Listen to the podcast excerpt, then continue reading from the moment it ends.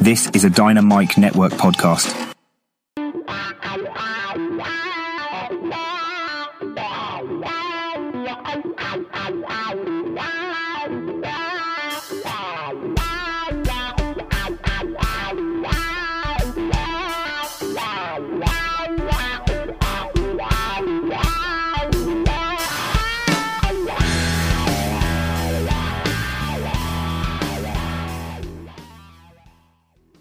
Afternoon, good afternoon. Welcome to a very special episode of Max Destruction. I, Ken, am here on location in beautiful Illinois. That's right, folks. I am away from my foxhole up in Wisconsin down to bring the truth and the light of this podcast to the lesser folks down here in Illinois. And with me, as always, is my intrepid co host, Dustin. Oh man, that makes me feel like Clark Kent or Superman. Uh, I am a I am an intrepid host. Yes, you're an intrepid host that as soon as I figure out how to make Giovanni interactive, you're you're done. Just just so you're tracking. Oh, okay. As soon as, okay. as, soon, as, soon as Giovanni is, becomes sentient, uh, it's over. Um, well, folks, we are back with a, another exciting episode. Uh, I am pumped about it. I know Dustin's pretty pumped about it. Uh, we get to fight some pretty badass chicks today, uh, and I definitely cannot wait. But before we get into that, Dustin, I think we need to do a wham.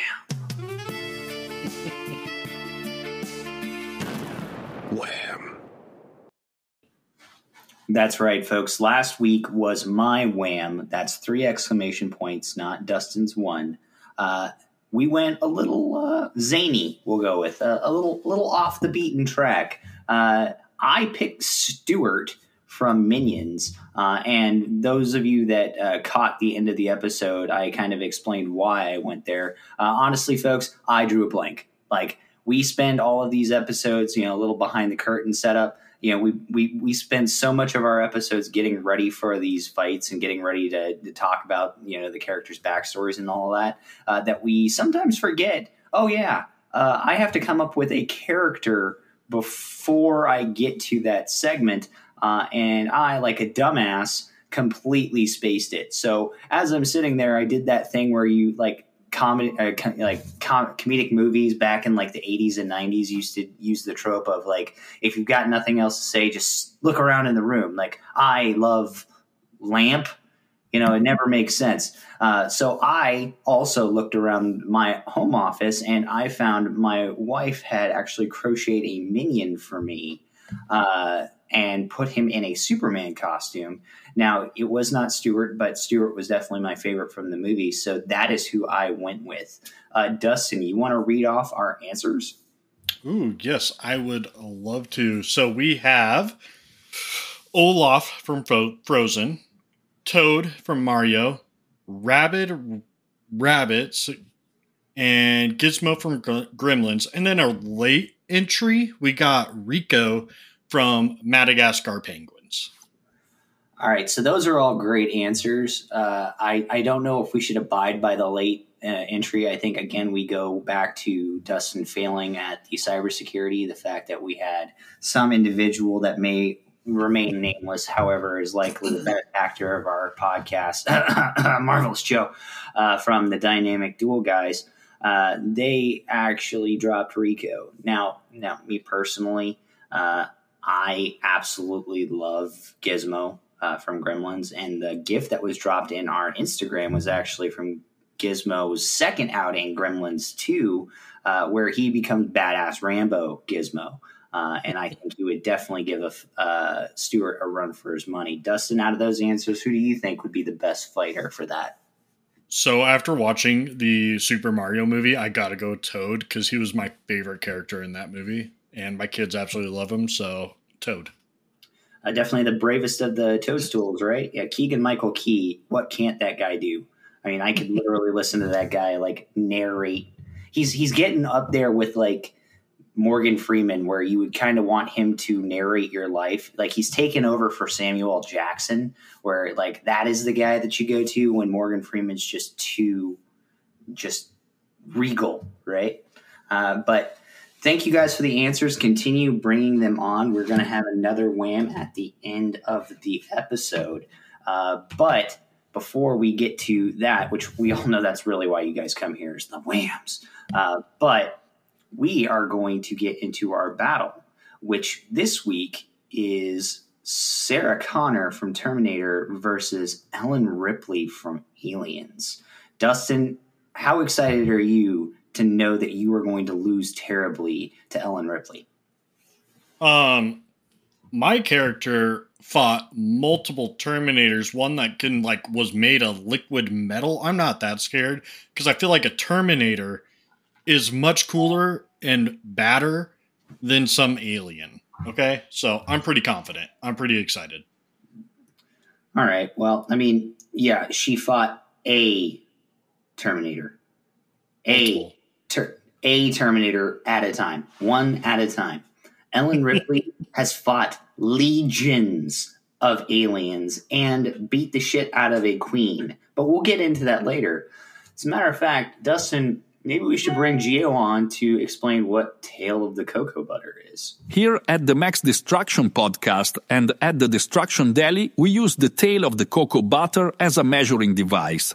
Think about it like the UFC's tail of the tape. The guys explain their characters' backgrounds, abilities, and equipment, and I use it to measure how many cannoli a person deserves. It's way more macho and 80s action than a stupid standard of measurement, don't you think?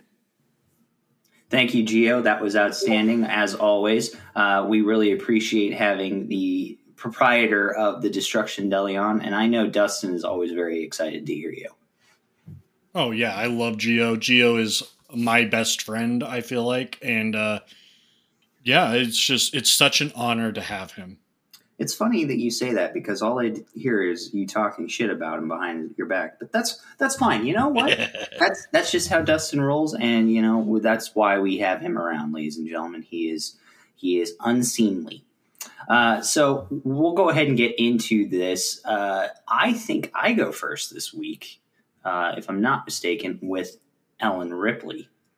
So Ellen Ripley was a warrant officer who served aboard the USCSS Nostromo and one of the most experienced individuals known to survive encounters with different types of xenomorphs. So just so you guys are aware, I am stopping at Alien 3 uh, because honestly, once you get into Alien Resurrection, she becomes a superhero and completely outside the bounds of what we're going to go with here.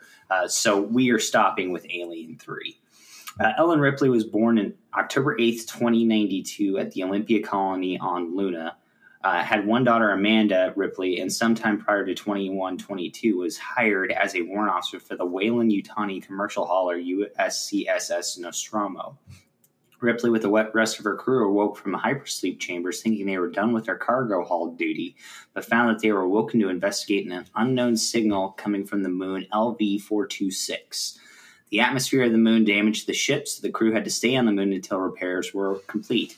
An away team, consisting of multiple people on her crew, uh, left the ship to investigate the signal. They found a derelict ship broadcasting the signal.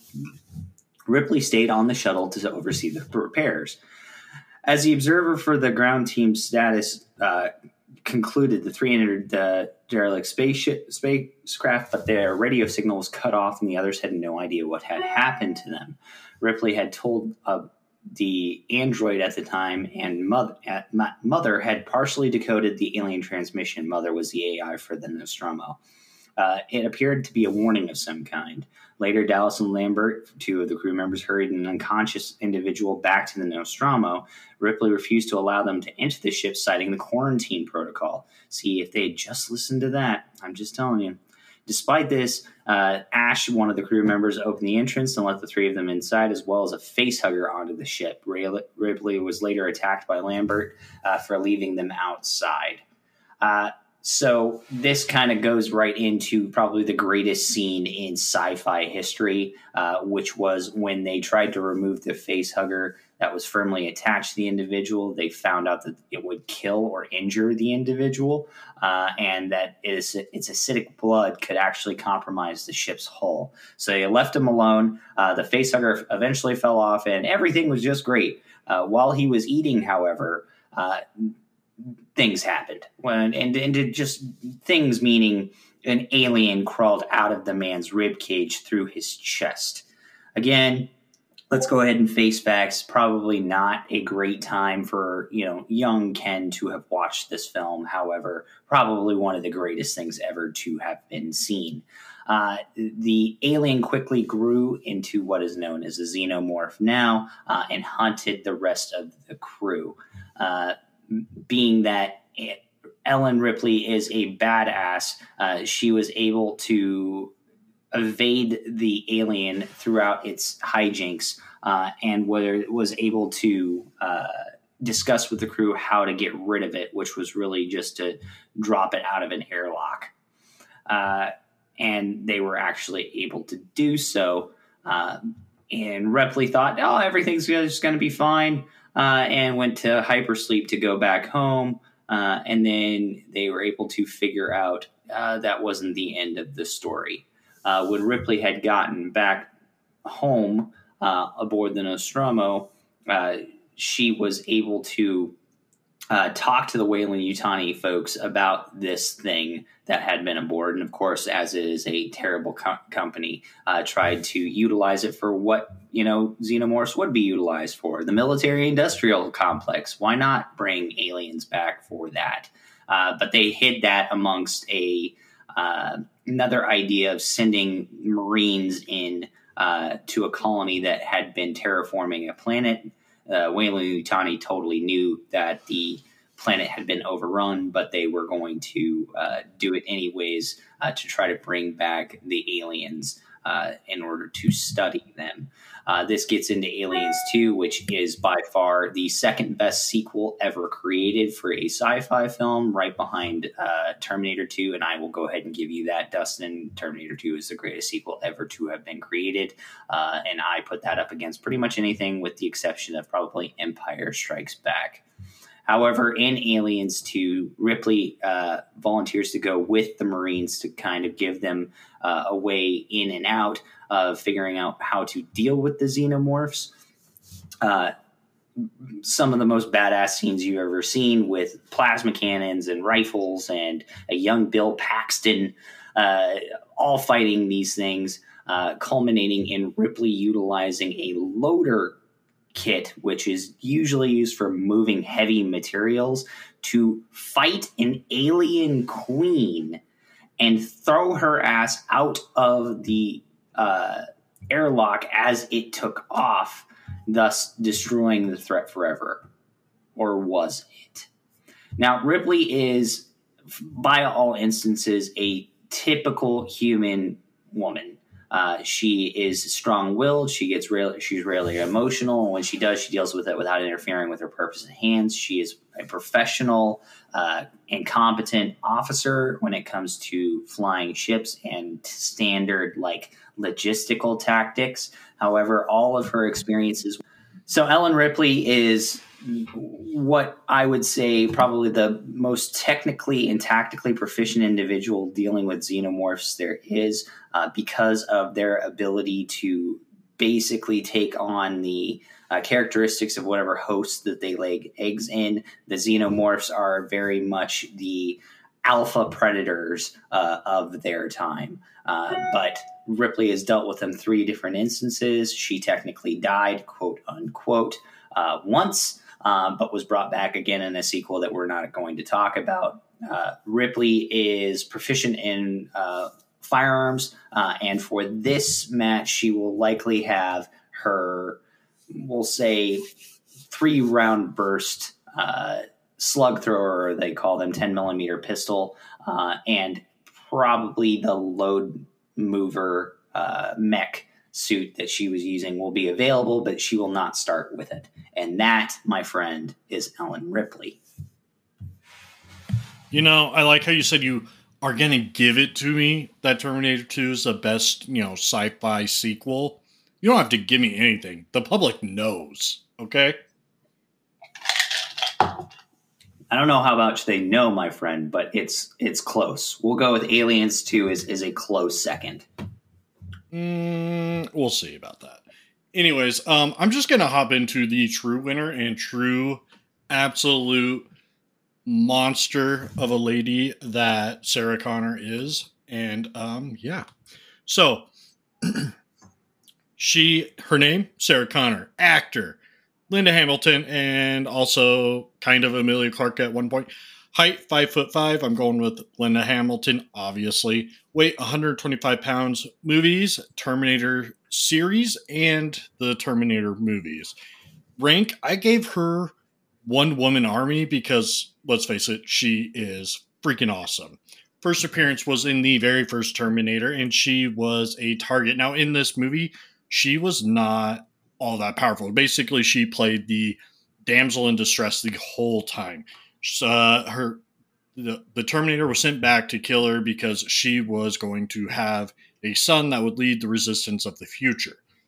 Well, they also sent back Kyle Reese, who basically played as her savior protector, fighting off the Terminator to try to keep history intact, to keep uh, John Connor from being born and everything like that. Later, you find out that he is actually the father of John Connor. So he was sent back to the past by his son, who is older than him, to save his mom and mate with her so he was born. It's really weird, but you know what? It's flipping cool. So we're just going to say whatever, you know?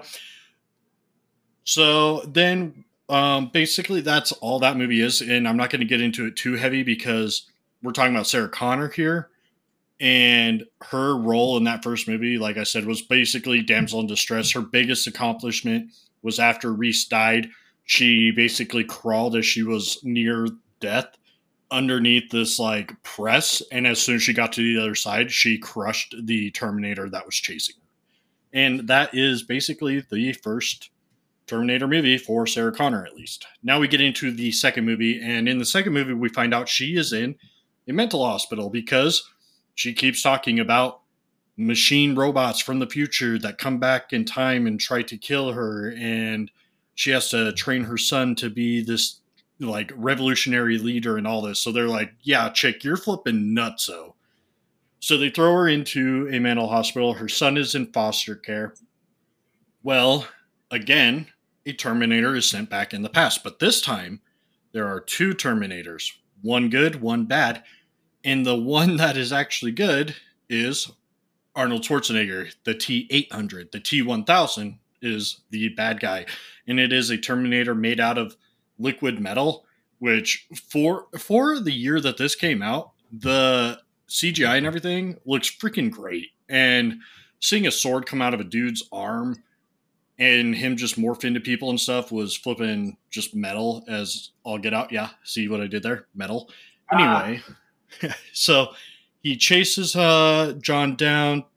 the T 800 protects him, saves him, and then they go to save and rescue Sarah Connor, knowing that the T 1000's best bet is to go assume her identity to trick John so that he can kill John. And John's not standing for it.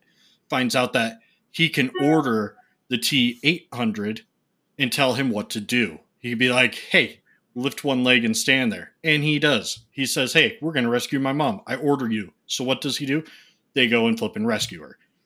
So, oh, I, I've been mistaken. I've been saying T 800. I guess in that one, uh, Arnold Schwarzenegger was a T 101, I believe. Semantics, yeah. numbers, math, hard. I've done too much already today. So they go there, and the T one thousand is there. He's trying to capture, trying to get get to her they're able to escape and that's where she goes to Mexico and you find out that this whole time that like in between the first Terminator and the present Terminator 2 she has been stocking up weapons she has been planning she has been training she has done everything she can to prepare John for the future so she is like already met allies. Like I said, she's stocked up like crazy. Uh, at one point, John mentions that she dated a former Green Beret just to get that extra training so that she could teach him. And she obviously taught him how to like pick locks and break into stuff and steal money so that they could survive and whatever. You see him, he's very smart with computers. He steals from an ATM at one point, and at another point, he breaks into a lab. So now we get back to Sarah. She finds out from T101 that, or Uncle Bob, as John calls him, that this scientist guy is going to be the one responsible for Judgment Day. He's going to be the one that creates the chip and causes everything to go to hell. So Sarah decides, what if I just kill him? You know, kind of like that thought of like, if I could go back in time and kill Hitler, does the Holocaust happen? I don't know. So that's her plan. She goes to try to kill this man to stop him from ever creating the chip that creates the Terminators. Um, here you get to see her flipping as an expert marksman. She would have shot him in the head if it wasn't for the dude's kid hitting him in the leg with a remote control car, and he bends down as she shoots. She blasts up the place, goes in, shoots him once, and then she decides she cannot kill him because it's wrong, and she's trying to kill him in front of his wife and kid, and it's a little messed up. John and T101 come and save her in time or stop her just in time. And then the scientist decides he will go with them to stop the company that creates it. He's going to help destroy the evidence. They go, they fight tons of police officers. Obviously, T1 is T101 is a big part in fending off the police officers and whatnot. But Sarah does her own thing as well. She's buff as hell. She has her shotgun. She's right there in the midst of the action, doing what she needs to. And then we get to the end of the movie, the final fight against T1000 and you got T1000 who is insanely strong. Like I said, liquid metal. How do you kill this flipping dude? You shoot him, he just regenerates. You blow him into a hundred little pieces, he reforms. At one point, he is cryogenically frozen and then shot and turned into a bunch of pieces. But as those pieces melt, he reforms and comes back to life. Eventually, Sarah stops him as he's about to kill her son, and she would have done the final blow, I will say, because you can't flip and argue at this point. I will kill you, Ken. Um, she blasts him with the shotgun multiple times, and he is like an inch away from falling off a platform into this like molten foundry, like molten metal. But she runs out with one shot left. You know, she runs out, and then T101 is the one who does the final blow. Anyways, she nearly took down the T 1000 on her own at that time, using her environment to her advantage. And we do place these speculations in an environment. I'm just going to throw that out there. And that's kind of where I'm going to stop with Sarah. I will say she obviously has been in other medias. And the reason I'm kind of capping off on Terminator 2 is because then it just gets into some weird alternate timelines. Like in one, she dies of leukemia a few years later. In one, uh, a bunch of Terminators are sent back in time right before she destroys the chip. So instead of it never happening, you got hundreds of Terminators that got sent back in time, and then she's, uh, which ends up killing John, and then she ends up spending decades hunting and killing Terminators. So like she's she so if we go by that logic, she's fought Terminators for decades. So you're like, oh, she fought a Terminator time. She fought them for decades, dude. She knows what she's doing. Now we'll get into the equipment. She has her Remington 870 shotgun, her Beretta 92 FS pistol. Uh, I threw in from the television series the Colt M4A1 assault rifle she has trained her body as well as her mind to be ready for the impending doom of the future, making sure to train her son. And again, she was trained by a former Green Beret. And that is why Sarah Connor is going to kick Ellen Ripley's butt. Well, I would say that you did a good job, Dustin, but the problem is is I don't think I have the time. That's right, my friend. That is the problem with Sarah Connor her one Achilles heel is everything always goes back to time. It's her destiny to do X. It's her destiny to do Y. Therefore, there's no point because she can't change any of the facts that happen. But, you know, that's fine. we'll, we'll roll with that. It'll probably be her time to die uh, when she fights Ellen Ripley. Uh, but before we get into that, we'll have Geo explain how we come up with the results of our matches. Geo? Do you honestly think these idiots would be able to put their biases aside to come up with an answer to who would win? Absolutely not. So they did the next best thing. They stole a probabilistic model that a computer can use from the dynamic dual Jamooks. Using this model, the guys input a character's stats, such as strength, fighting style, and most importantly, humor. They run the model 1000 times to decide a match. But think about listening to a computer do anything. It's stupid boring. So instead, the guys end up simulating a fight in an environment that will undoubtedly put my fifth generation establishment in harm's way. The simulated fight doesn't have any bearing on the results, but I guess to some it's funnier. Thanks, Geo. That was outstanding. Even better than when Dustin. Thanks, does. buddy. Even better than when Dustin does it. That's right. Can't you All right, can't? folks. uh, so we're going to go ahead and get. he is perfection. I will say that. That's fair. Uh, so we're going to go ahead and get into this Yeah. fight. Dustin alluded to during his uh, breakdown that we do like to deal with environments, uh, which is a step up, I would say. Uh, and Dustin definitely agrees uh, with our dynamic dual brethren that we put them in an environment. And Dustin, I'm going to let you go ahead and choose. And I think I already know where you're going to roll. Yeah, I'm gonna go with uh maybe like some like industrial uh rundown warehouse. Maybe with like a smelting pit, I'm sure. Yeah, yeah, that sounds great. Of course, of course. Well, because Ripley's from the future, she'll probably feel like a little more right at home in a dilapidated, you know, uh, warehouse. So we'll go ahead and throw it there. Now, Ripley and Connor don't have any idea who each other are, and I'm sure they're both like off the rails of having to deal with extraterrestrials and giant killer robots that look a lot like Arnold Schwarzenegger circa 1991. Uh, but I digress. Uh, Dustin, I kind of feel like Ripley is going to see Connor with all of her guns uh, and probably make the first move. So, without your uh, issue, I think Ripley will go first. Agree? Agree? All right, so Ripley is going to take one look at her and probably think she is from Weyland-Yutani or something like an android or something to come and kill her because she knows too much about their jobs. So instead of directly attacking her, Ripley's going to play to her strengths, which is run away. She is going to run into the industrial complex around the wires and the pipes and all that and hide, uh, trying to get a better vantage point of her attacker.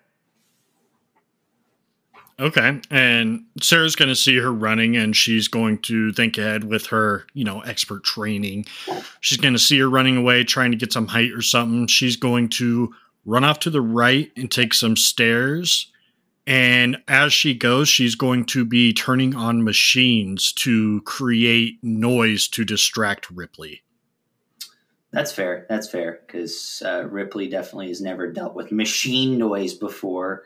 All right, so Ripley is going to probably guess that this lady is definitely meaning business. Just the fact that she has all the weaponry on her, so she's going to pull out her pistol uh, and then she's going to slowly make her way towards where she would go uh, if she were trying to attack a wounded prey uh, or you know something like the xenomorphs probably would have done. So Ripley is going to crawl herself out trying to find a clean shot, and once she thinks she finds where shadows are moving or whatever, she's probably going to squeeze off a shot. Okay. And then Sarah's going to hear where these shots are going to be coming from. And she's going to have her back against the, say, like a wall or like a tank. And she's going to turn out firing her pistol at the direction of the shots. Which is going to give away her position, which is exactly what Ellen wanted. Uh, so she is going to dip back underneath cover, uh, and skirt her way around to find where Sarah is hiding, and she's going to like sw- leg sweep Connor down to the ground, hopefully knocking away her pistol. Okay. And that is when Sarah is going to kick Ellen as she's on her back straight in between the legs and sending her flying over Sarah's head so she can roll over and get back up. Yeah, man, that probably hurt, you know, and I feel like the student's finally becoming the master, uh, slowly but surely. Uh, but it's okay because Ripley's going to use this to kind of roll uh, with the kick. Uh, and instead of taking a shot at Connor, she's probably going to aim at the pipe that's next to her because she noticed that the symbology on it looks a lot like the liquid nitrogen tanks that she would use on her ships. Okay, and this is obviously going to cause Sarah to have to back away. Um, and as she does so, she's going to pull out her Remington shotgun and squeeze off a couple of shots. So, hearing the loud report of the shotgun, the the, the shotgun type weapons that her Marines used, uh, but I will say it's likely buckshot that's hitting. Um, so we'll say Ellen probably takes some damage. Uh, so she's going to you know cart off trying to find out what's going on. Uh, but as she does, she runs into a area where there's just a lot of hot liquid metal. And a dude starts coming towards her, and she notices that his chest is starting to move. So she takes a shot at him, n- not caring what's going on. And instead of shooting him in the head, she shoots him in the junk. Boom. Got it. Uh, that There was you for go. all, that was for all my audience members out there. You knew it was coming. It was coming regardless. So, uh, so Ellen likely is you know going to have to deal with wh- whatever happens next, but she knew she had to take that shot. Okay. So at this point, uh, Sarah heard this shot and a man scream like he lost his manhood. And she's going to take aim with her M4 and just start full auto blasting down from the upper staircase towards Ellen. Ellen's going to dodge out of the way again. This time a little slower, so probably taking at least around like to the shoulder or something. But as she does so, she's going to roll forward, grabbing the chain that is holding up the structure that Connor is standing on, pulling it down, bringing Connor down to her level, and she is going to attempt to kick her into the smelt. Okay, so Connor's gonna fall backwards. She's gonna try to catch herself. As she does so, I'll say she dro- has to drop her gun from the whole fall and everything. Burns her hand on the side of the the the, the railing. Gets flipping mad, and then comes at Ellen Ripley, kicking her in the chest, and then going for an elbow to the face.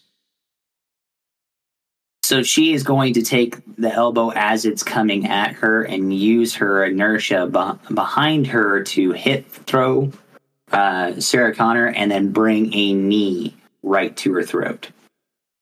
Ooh, okay. So this is gonna flip and hurt. So as she sees this knee coming down, she's gonna have to try to block her throat the best she can and shove the knee to the side. And as she does, she's going to gut punch Ellen Ripley. which is likely going to stagger her uh, backwards, likely burning her hand on the smelt as she's doing it. But then she realizes the only way she's going to end this match is to take Connor and throw her into the smelt. So she is going to come running at her with all of her strength left, going for the kill by picking her up because she's a pretty strong lady and Sarah Connor's not that real that big and attempt to throw her into the smelt, ending the match. Okay, so I'm gonna say rather than her being able to throw her before she's able to, Sarah's going to come down with her elbow on the collarbone of Ellen Ripley, causing her to drop her, and then she is going to take one last blast with the shotgun, blowing Ellen in half. Wow, that was dark. You didn't have to take it that far, Dustin. I always do. I know, I know, and that's that's why I care and deeply respect the fact that you are my co-host, my friend. All right, so that was a hell of a match. Uh, definitely, really thinking about my my chances were, were pretty slim when it came to uh, Ripley's abilities, uh, combat wise. But I definitely feel like she probably made up for it with uh, the way she presented herself. Uh, but before we get into the results, Dustin, we'll have Geo on one more time to talk about the destruction spectrum. The destruction spectrum, or as I like to call it, the insurance adjuster's notes, the guys take each character's destruction potential and decide on a scale of 1 to 5. Really, it's all about how much damage they do to my deli. Since you guys think it's hilarious, I guess I'll just keep switching insurance companies. There is certain to be a ton in New York, right? Thanks, Geo. Really appreciate it. And again, sorry for everything Dustin does to your deli. Yeah, he'll forgive me. That's fair. All right, Dustin. So these two ladies uh, can pack a punch when they need to. Uh, where do you think they fall on the spectrum? Okay, so we actually have some weapons, have some damage. I'm going 2.5. I'm I'm saying that Deli's getting blown up a little bit. Some meat's going like places, and possibly some people are dying from collateral damage. I'd say it's very possible, and I would agree. This is definitely a two and a half. I think it really depends on that, that little, little le- other half for the three would depend on whether or not Ripley has her power loader or not, because it's basically just a mechanized exoskeleton, which in itself is pretty badass. Uh, but yes, I would agree. And again, Geo, we are really sorry about your insurance premiums. Sorry, not, not sorry. sorry. Not sorry at all. all right, Dustin. So I think we can fully figure out these results. Let me go ahead and pull them up. Obviously, we both think our characters won. Dustin, I'll give you one more chance though to come over to the right side. Do you think Ellen Ripley won this match? Oh hell no. Thanks. All right. So the, the results of this match are in. The results over a thousand matches end up being Sarah Connor. Sarah Connor yeah. won the match 57.6% to Ellen Ripley's 42.4. So a lot closer than I thought it was going to be. Again, I feel like maybe the technical and tactical prowess of Connor really brought her over. But I feel like Ripley was probably more versatile. She had less to, to, to be able to fight with, and she had to fight aliens. So we, we definitely give some kudos to Ripley definitely the humor, which is what's really the most important part uh, to our podcast, and I know you agree with that. Uh, oh yeah, most Dustin, definitely. Dustin, want to go ahead and flip for our next fight? Sure. All right, my friend we are getting down to the wire of this season, which, by the way, folks, if you guys didn't know, we are only doing 20 episodes for the first season. Then we're going to take a little break to kind of retabulate. Uh, so we're getting down to it, my friend. I can't wait to see what happens. But this next fight is going to be the third instance of Arnold Schwarzenegger on our list John Matrix from Commando versus Robocop. Okay. All right, my friend. So I am going to go ahead and flip for it. Call it in the air. Go. It is heads. God damn it, Dustin. You need to stop winning. This, this is not fun. This is not fun anymore. You need to stop winning. All right, Dustin, who you got? I am going with Robocop. Nice, nice. All right. So that means I get Commando himself, John Matrix, and I honestly can't wait because there are so many more puns in this one uh, that we haven't even gotten to yet. So super excited. Uh, but before we get out of here, Dustin, you owe our audience a wham. That's right. And bringing you that wham.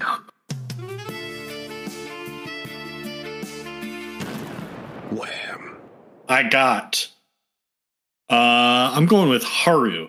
Now, who is Haru? He is the Beverly Hills Ninja, Chris Farley. The great white ninja himself, Haru. I cannot wait. It is probably one of my favorite Chris Farley's, which is saying something considering it was probably the worst of his movies. But I think I really loved it more so because Robin Shou was also in this film, uh, and I absolutely love uh, Mortal Kombat. So great choice, my friend. Uh, go ahead and we'll throw them up on the Instagrams to see where people lay down for Haru, the Great White Ninja. Do you have anything else to say before we get out of here? Uh, just that Ken was wrong. Sarah won. Suck it. I'll take this. I'll take this to heart and bring it to our next fight, my friend, uh, and understand this. You were replaceable. With that, folks, We'll see you next time. Keep on keeping on. Fantastic. Also, he's holding up what looks like a crocheted minion with a Superman costume. Is that right? Oh yeah. Yes. Oh man, that is fantastic. That is, that is that is really cool, actually. So, um, yeah. Anyway, um, now now I'm naked. Now I'm now I'm scared. I'm scared. Anyways, uh, Terminator for the win next week. So, uh, suck it, Ellen Ripley.